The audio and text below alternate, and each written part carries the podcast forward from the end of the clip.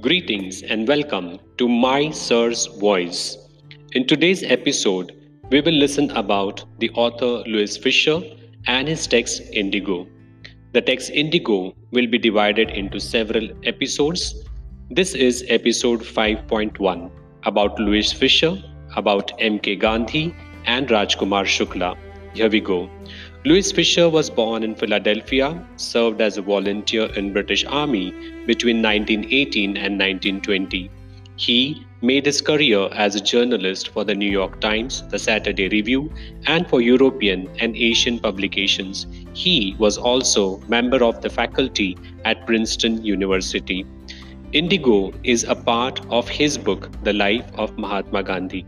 The book has been reviewed as one of the best books ever written on Gandhi by Times Educational Supplement. Louis Fischer once visited Gandhi in 1942 at his ashram in Sevagram in central India, and Gandhiji told him about how his journey began as a freedom fighter. It was in 1917. Gandhiji had been to a conference in the month of December in the year 1916.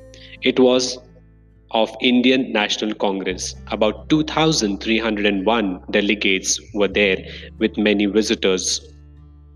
Gandhiji recalled on that day that a peasant came across to him and had a talk to him.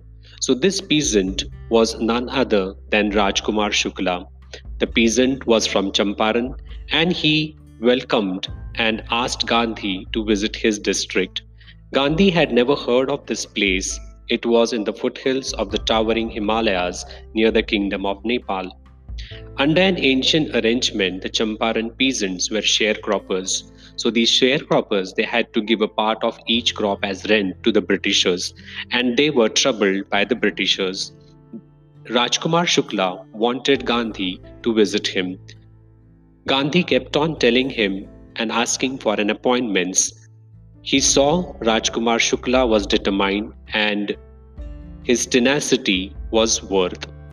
Impressed by this sharecropper, Gandhiji decided to visit him. Months passed.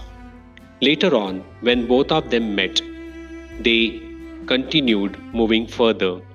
Shukla led him to the house of a lawyer named Rajendra Prasad. In India, Rajendra Prasad was a lawyer during those days. The servants of Rajendra Prasad did not consider Rajkumar Shukla and Gandhi as good people. They considered them as untouchables and made them to sit away.